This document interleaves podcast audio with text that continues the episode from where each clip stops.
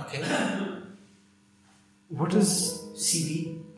CV is the most important thing of the sizing the valve. sizing the valve? Yeah, because CV is, I should define for you only in a one liner. Okay, CV is defined as the number of gallons per minute hmm of water with the density 1 Okay.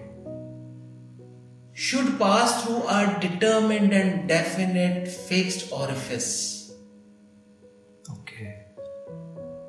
with the 1 psi pressure drop as the, at the orifice. Alright. तो उसमें जो number of gallons गुजरेंगे उस एक P S I pressure drop के जरिए hmm that is the numeric value C V Okay.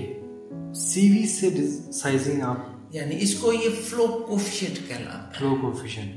Okay. है fix होता है ये न्यूमेरिक वैल्यू होती है इसकी कोई साइन नहीं होता hmm लेकिन वो होता डिटरमिन होता है number of gallons passes through hmm at that normal degree and normal degree centigrade यानी रूम टेम्परेचर रूम टेम्परेचर में सही है